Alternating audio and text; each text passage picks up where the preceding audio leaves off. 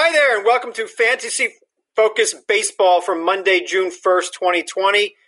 With Tristan H. Cockcroft, singer of songs and slayer of myriad fantasy leagues, Kyle Soppe researches and produces our show, and I am Eric. They need a decent host, and well, they probably still do.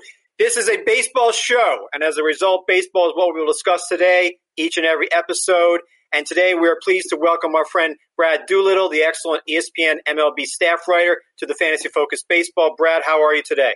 I'm doing good, guys. I'm happy to be with you. Happy to talk baseball. Yes, we're going to talk some baseball, and there was some weekend news. We're going to get to an article you wrote last week about projections in a minute, but first we want to start with the the weekend news of the day that Jeff Passan and others have reported.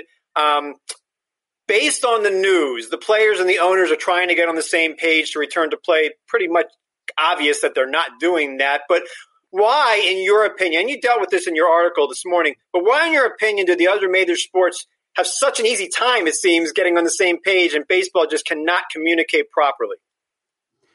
Well, I mean, there's a, a, lot of layers to it, but I think the overriding thing is just the calendar. You know, baseball was shut down before they were able to get some regular season games in the books and get some revenue rolling.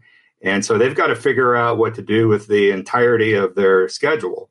The other sports had gotten at least three quarters of the way through. So the revenue part of it can be pushed aside and they only have to worry about health and safety issues, which is the number one item on the list for all the sports, and how to format a return.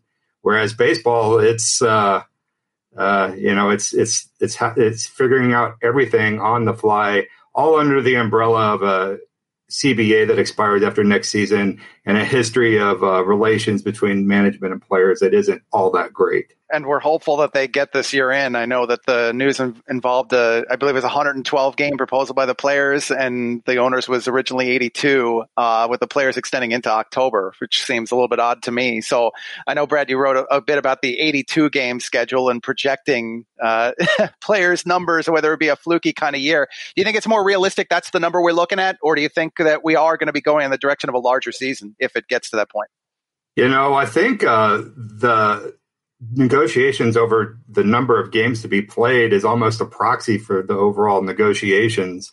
And so I think the number is going to end up between 82 and it was 114 is what Jeff reported was the player's counter proposal this weekend. You know, when I went through and I set up a schedule, like a legitimate schedule based on uh, the number of interdivision games and matching up against the geographic counterpart for the other league and set it up with an opening day of July 4th and I was able to set up a very realistic docket that ended in September 30th, and the density of games per day wasn't that high. So there was a lot of wiggle room there in what the owner's initial number was. And likewise, there's uh, a lot of uh, uh, challenge to getting in 114 games, especially when you're talking about that would be an October 31st end date, which pushes the what would be an expanded postseason into November. So I think the owners are, you know, they represented one end of the scale and the players the other, and the answer is going to fall somewhere between that. So we'll see what happens. Um, I'm hoping they can get the the number of games over 100, just from the simple uh, standpoint that every game that you're able to add to the regular season adds to the, legitimacy of the, the the playoff structure that comes after it. Right, and, and while we're all thinking about the legitimacy of a season playoff structure to get the right teams into the playoffs, we're also stat-oriented gentlemen who love baseball history, and we don't want to see a guy hit 400 with an asterisk or you know a, an ERA that challenges Bob Gibson. I want realty, realistic numbers as well. I'm wondering where did you get your projections from? Um, were they based more on last season? Were they based on three-year numbers, which we use a lot in fantasy? How did you get your projections, and did you f- feel comfortable with uh, how accurate they could be? Yeah, well, I actually maintain a projection system. It's not something I market, or you know, I'm not uh, necessarily seeking to project individual statistics for uh, the, the fantasy market or anything like that. I'm more interested in uh, modeling potential team outcomes. Um, you know, uh, setting the baseline of probability for each team and for the season, and what their strengths and weaknesses appear to be. And so, my projection system is really it, it's pretty basic. It's not dissimilar uh, to like a Marcel type forecasting system that just weights recent performance more and and uses that as a baseline. And then I've gradually integrated little tweaks here and there as I've done research for articles, you know, that have run over over time. And so, you know, I have like different uh, levels of year to year change based on maybe how fast the guy got through the minor leagues or um, where he was drafted or um, you know certain degrees of breakout seem to be more real than than uh, others so that they might not regress in a normal way so all of these little things have just gradually been folded into it but you know i don't make any claim to uh, a higher degree of accuracy than ZiPS or um, PECOTA or any of the the really complex systems out there. This is really a tool for me to, um, uh, you know, just uh, kind of create uh, uh, a system that reveals narrative to me. You know, finding hidden stories during a season is some is what I seek. So that's the purpose of it, and I I think it, the results on under are, very good in terms of how it stacks up in team uh, projection as compared to other systems. So yeah, I I uh, I'm a believer in it, but I'm not going to be uh, selling any uh, uh, projection products based on it either. Brad, it's interesting. Interesting that you do bring up a couple of the other specific projection systems because when I look at the numbers, the outcomes themselves, they do look somewhat conservative, like those would be. And I, Eric and I talk about this a lot with projections. They're so integral to fantasy analysis. Uh, they're taking a conservative approach, while the column you wrote describes the polar extremes that players could follow. So they're not really following this sort of conservative model like a projection system would. 323, the top batting average projected, 23 home runs, the top number of home runs projected, 22 stolen bases, the top number there. And granted, steals are down. But I look at what happened in reality. We've had years where players over an 82 game season have hit 40 home runs. Now, those were in generally the steroid era, but players have hit 35 plus home runs, which is way off a projections model as this. So kind of interesting that the projections are here. Would would you use? Would you rely more on a projection model in a short year like this, or do you think it's better to make some gut calls? I think there's a lot of leeway for uh, intuition in a in a short season. Um, you know, the projections like such as I present, they're just an uh, an average baseline of expectation, and that's why I uh, thought what Nate Silver did when he originally designed PECOTA was so brilliant because it really communicated the the uh, array of probabilities um, for the season for you know any player's performance and and that array is is very wide. So you know if we were able to play the coming season, um, you know a thousand times, yeah, the the average home run leader might be Mike Trout with somewhere around twenty three to twenty five. But in any given run of the season, and we only run one of them, there are a lot of possible things that can happen, and and that um, variability only goes up when you're playing half a season, roughly, or whatever number we end up with. So you know, like I wrote in that 82 game piece, I think I ended up with over 30 different players in my run of simulations, and I use a, a, a game to to actually put use the projected numbers and then generate season outcomes. And there was there was over 30 players that had a 30 home run season at some point. So my guess is that if we play 82 games, somebody's going to end up hitting 30 home runs. It's just it's hard for me to say who that would actually be. It's the seventh inning stretch of our interview here with Brad Doolittle, the fine ESPN MLB writer here on the Fantasy Focus Baseball, which means it's time for a little bit of Tristan's trivia. And since we have somebody who probably knows baseball history better than you or I, Tristan, I'm guessing Brad's going to get the answer. Tristan, what's your question today? You might well. As a matter of fact, you all have a very good shot at this. Uh, sticking to the 82 game theme, my question for the day is four players have gone 2020 in the first 82 games, 82 team games of a given season. So four players, four different players have done 2020 over that 82 game span. Now, it's kind of two layered here. There's a player who did it twice. I'd like you to name him first. And then I would like to see if you could name the other three players who also did it in an individual year. 2020. So that's 20 home runs, 20 stolen bases for, for those new to our show. It's not strikeouts yeah. or errors or anything like that. 20 um, homers, 20 steals. There's a player who did it twice in his first 82 games of a season. Uh, that's interesting. We can get the answer from Brad at the end of his interview here. Um, uh, this is, uh, I'm, I'm guessing on this one. Yeah, I'm, guess, I, I'm guessing along with you on this one. Yep. Well, we'll get, we'll get to the guesses at the end. Let's get back to the projections here briefly. Um, so, when it comes to hitting versus pitching projections, you know, in the fantasy world, we tend to rely more on the hitting ones because we feel that they're safer. Uh, the hitters get don't get hurt as much. Uh, do you find the same thing with your projections that they're more accurate for hitting than for pitching? And in a shortened season, would that change? Yeah, definitely. Uh, the hitting uh, projection outcomes are a lot more reliable, and um, you know the way I, again because my approach is to do the best I can in modeling team behavior.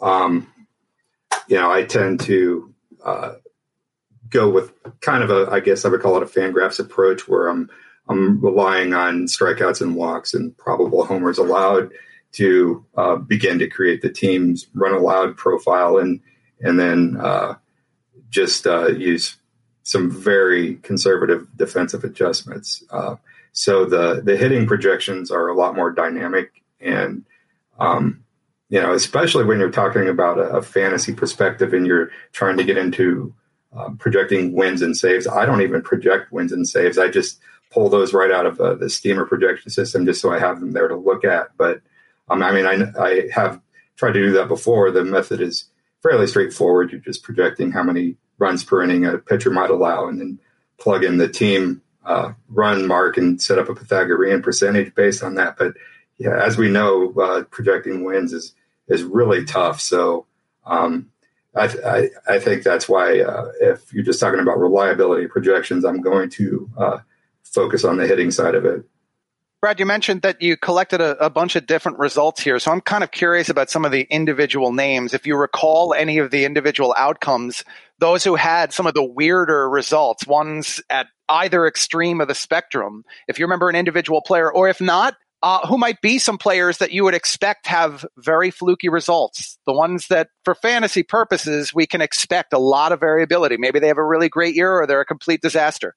Well, the the highest individual batting average in one of my 82 game runs was 388 by uh, Jeff McNeil, and I don't think that is uh, really. Uh, I mean, that's that's a high average, obviously, but I, you know, if you're going to pick a guy to do it, I don't know that Jeff McNeil's the worst choice for that. One guy I'm going to point to, and we can almost look at it as almost like a, a, type of player who could just come out of nowhere and put up huge numbers. Was there was a, a season in which uh, Jo Adell was on the Angels roster and played every day throughout the the sim, and he hit ended up hitting something like 370 um, with power and steals, um, and it was even within the the different simulations I ran, that was an outlier. But then when I started thinking about it, if you have a, a, a really talented guy in what that major league pitchers have not seen before, and he comes out and just starts off on fire um, in a way, you know, it happens sometimes. I take Austin Riley with the Braves before the league figured out how to pitch to him. He had put up some huge numbers, and it, this could be the kind of season where a young guy like that comes up, Nick Madrigal or Luis Robert, but with the White Sox, two other guys that jump out at me in that regard they could come up and put up huge percentage numbers before the league figures out what to do with them, and then the season would be over. So, um, you know, that was one of the things that jumped out at me when I was running all of those uh, simulated seasons. As someone who's done projections before and after the designated hitter, we're assuming the designated hitter is now a National League staple for this season and beyond. I'm assuming pitchers don't bat again. What changes uh, overall do you think fantasy owners can glean from it? Um, obviously, playing time is going to be important here. Who gets the extra at bats? But in terms of National League pitchers, it, when in doubt, we used to say take the NL pitcher over the AL because he doesn't have to face David Ortiz. Now that's not going to be a factor at all. So, what uh, adjustments did you have to make for the DH? My personal feeling is the the overall effect is going to be less than people think it's going to be because I think um, the way that it's the DH position has evolved in the American League.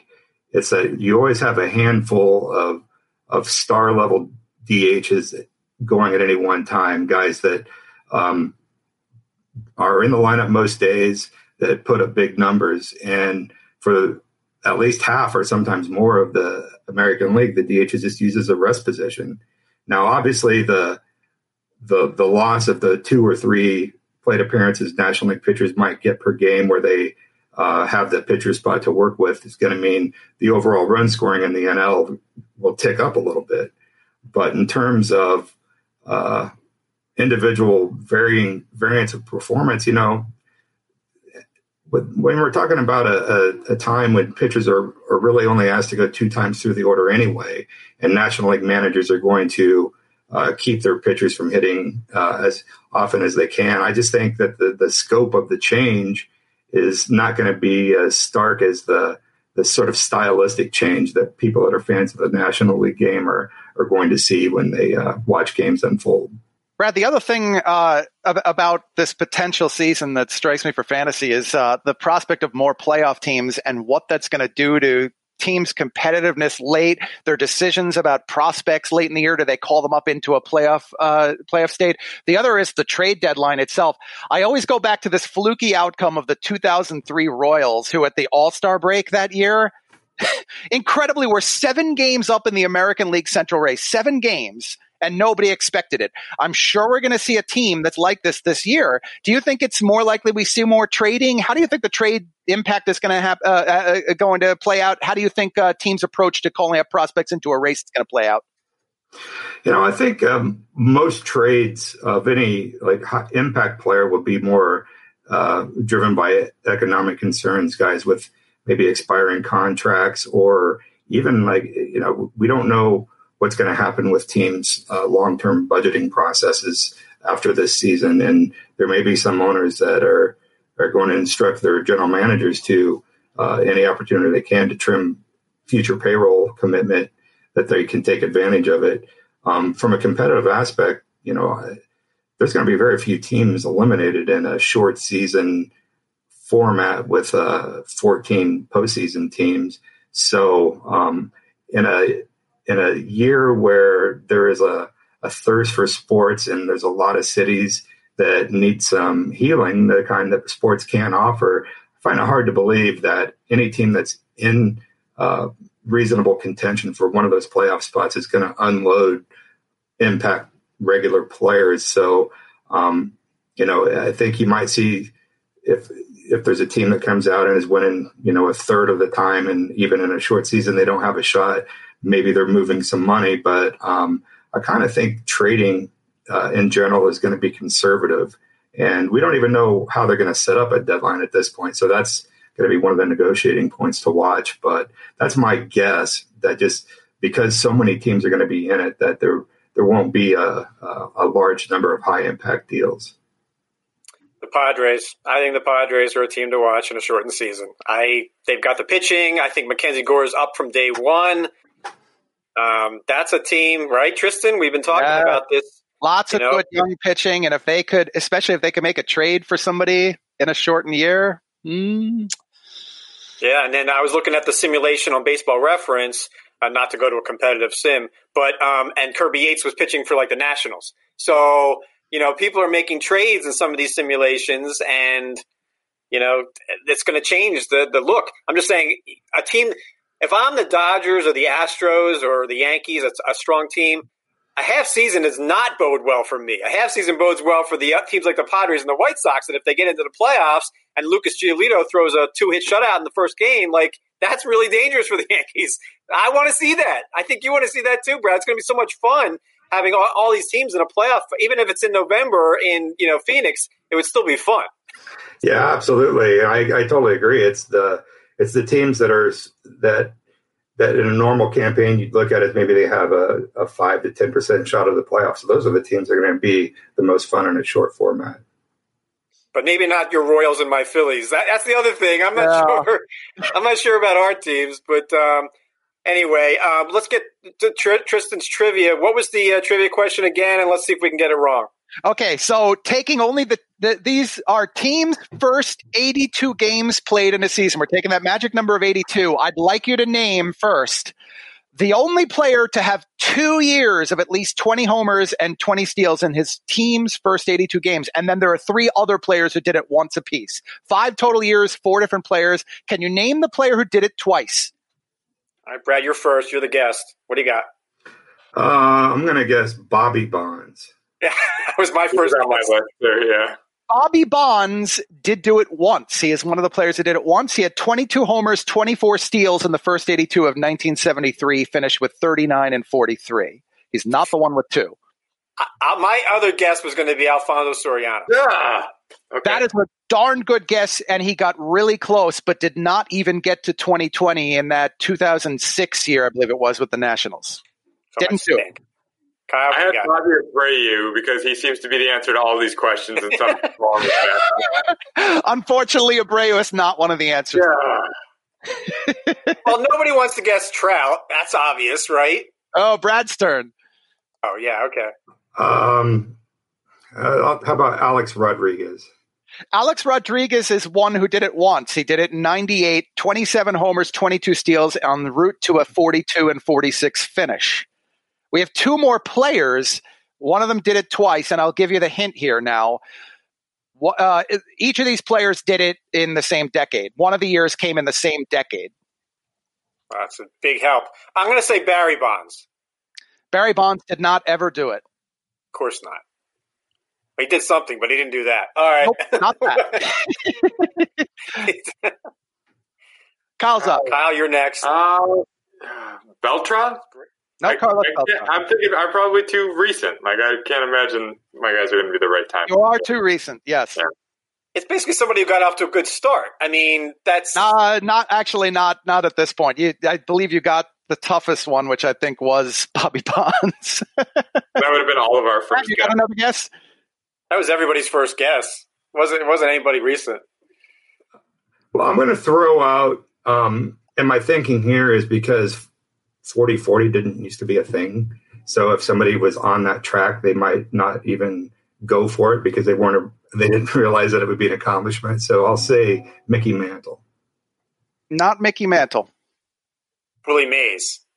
Not Willie Mays. Uh, you're now going. You're now going in the wrong direction. Yeah, we're we're going to stop. This is great radio. All right, so so the '80s were the decade that I was thinking of here. The player who did it twice did it in the 80s and in the 90s, and it was Jose Canseco. He not only did it in 1988, he also did it in 1998. He had 23 homers and 21 steals in the first 82 of 1998 en route to 46 and 29. So he stopped running that year. And the other one, Eric, it's yours and my favorite fantasy season. Eric Davis. Eric Davis in 1987. Oh, yeah. yeah 24 homers, 33 steals. He finished with 37 and 50. And by the way, he missed 17 games due to injury in September. And if we prorate those to a full year, he's 41 and 55. Eric Davis is like the answer to everything. What an amazing run. Schoenfield had this in his one of his re- recent pieces where over like 162 games, you know, like ride over two seasons, he, he went nuts. It was like 40 something homers and 90 steals or something crazy like that. Um, anyway, lots of great work coming out of ESPN's MLB baseball department. Um, we thank you so much, Brad Doolittle, for joining us. And check out all the work Jeff Passan, Kiley McDaniel, Dave Schoenfield, and everybody else. And Brad, we'll have you back on another show, hopefully, when baseball resumes for the 2020 season. Thank you. Thanks, guys. I enjoyed it. All right, good stuff there from Brad. No way I was getting that trivia question, so I'm glad I wasn't the only one to fall flat on my face there. Thank you, Tristan, for the the confidence booster. We do have three hash browns coming in through Twitter here. Bill wants to know what do you view Machado's 600 at bat ceiling for 2021? And moving forward, what are you doing with him in Dynasty? You know, I will, Tristan. I really wasn't all that surprised that Machado had a disappointing season. He seemed to me as someone who, once he got the contract, I know this is terrible to say, but once he got the contract, he would kind of just like settle into a groove. I mean, he still had 30 home runs, but he stopped hitting for average and that's two out of three years now he, he didn't hit for average, and um, you know he's not stealing bases. So this is not a necessarily a top fifty fantasy option here, and I'm not sure things are going to change with his home ballpark as the backdrop. So I'm a little bit fading Manny Machado's future in Dynasty and for 2020 and 2021. And yeah, I could see that. And I, I, think that last year, while the final numbers look good in kind of a historical context, they look poorer when you consider the baseball itself and the, the power explosion across MLB. So yeah, it was a down year. It also wasn't a terrible year for a first season in San Diego. I think the second year, now that he's kind of fully uh, adapted to the situation there is going to be better.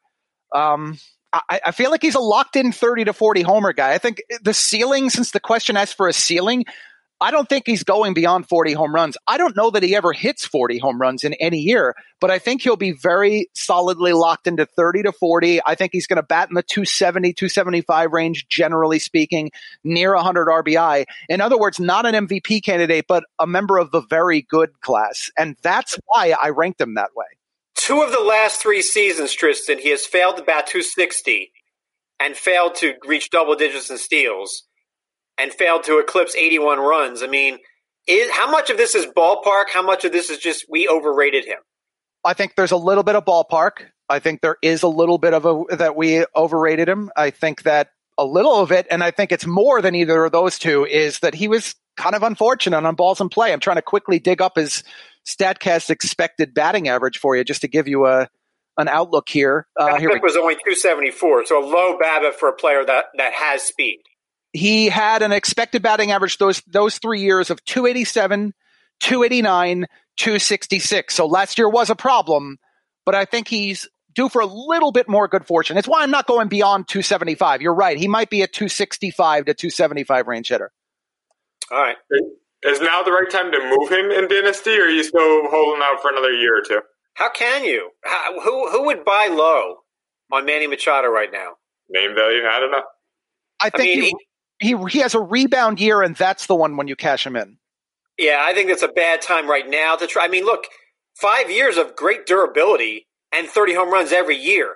We talk about what he isn't. Give him credit for what he is.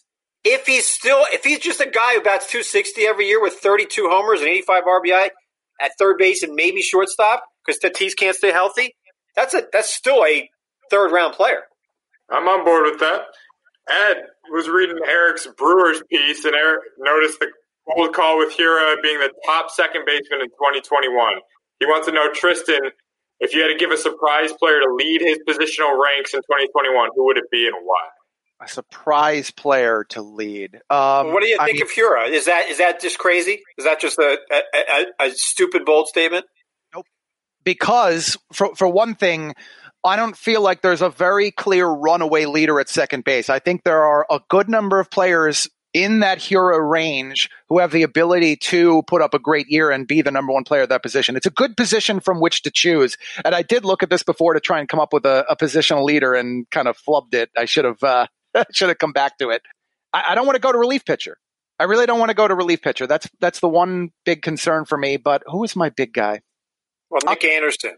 Like Nick Anderson could do what Kirby Yates did last year. Yeah, I but I had a guy who struck me the other day, and I completely Aaron fell. Bummer. I mean, relief relief pitcher is kind of like I don't want to say unfair answer, but like that's where the most volatility is. Like if you wanted to say that the number one catcher is going to be like Sean Murphy, that'd be bold, like Hiura. Um, I, I remember who it was, and and it's me mentioning that I really like this player, and I, I, think that we're giving him way too much negativity for this poor second half. It would take some doing at the top, but I think Josh Bell has a shot at first base. Uh, yeah, I'm going in the other direction on Josh Bell. When I did more research on my Pirates piece, which is coming up Wednesday, that ends my my 30 teams in you know 90 day article. Um, I, I was almost more likely to fade Bell when I researched on him. Why? Uh, well, you have to read the piece. Uh, I, I, think it's uh, that's a I'll, tease in the business. I, I, I don't want to. I okay. The comp I'm going to make here is going to make you think I'm. I shouldn't be doing the show anymore. But he had a Domonic Brown month, Tristan, and then a lot of pretty average play. And after what Dom Brown did out of nowhere, nothing before that, nothing after that, it concerns me. Josh Bell went from a terrible first base season the year before to he had like didn't he he had a monster month. I don't remember which month it was, but he had a monster month, and the rest of it was like, ah, okay. So that concerns me. Like Dom Brown. Okay. Now, of course, that's not going to happen the same way, but the fact is that Josh Bell.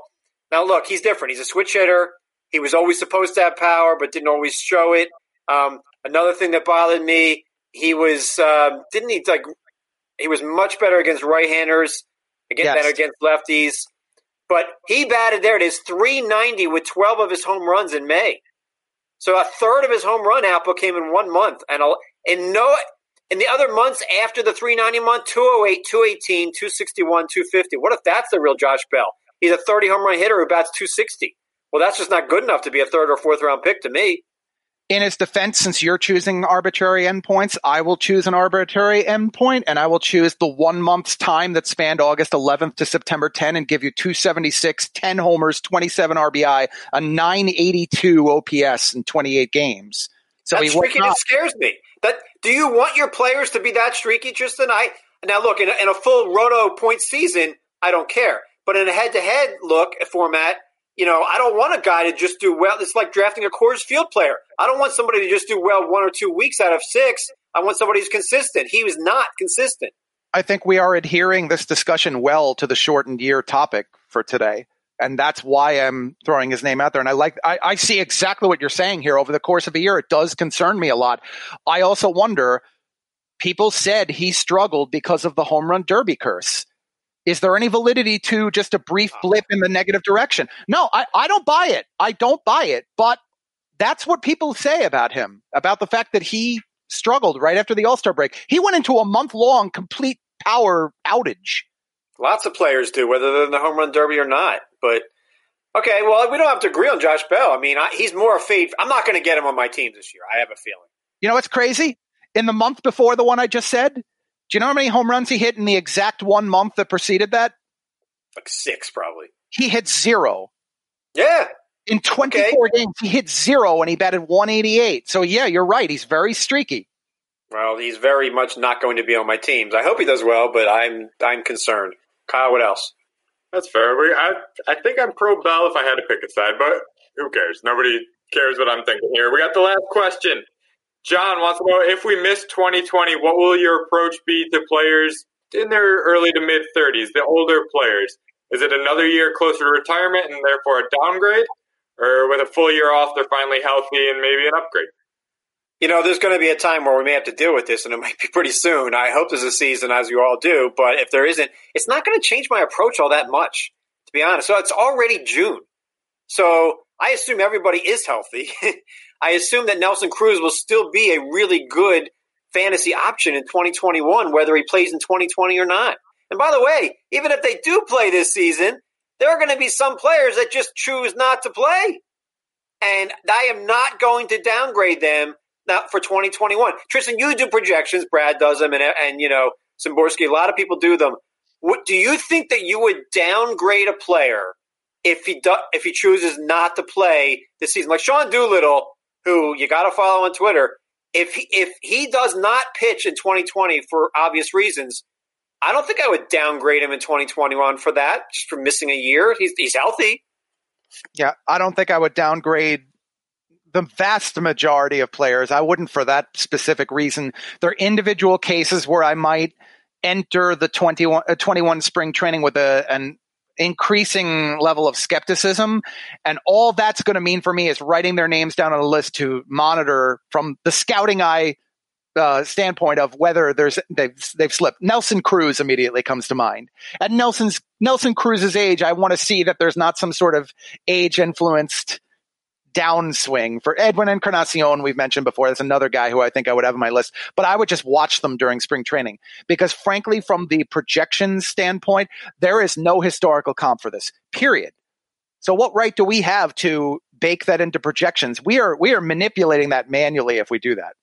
Right, and and I, what I don't want people to assume is that Nelson Cruz is more likely to fall apart at the plate than say Gleyber Torres just because he's a lot older.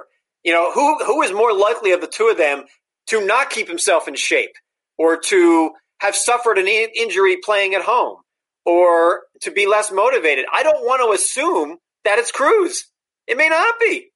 So yeah. there you he, go. I'm only putting him on a list to monitor.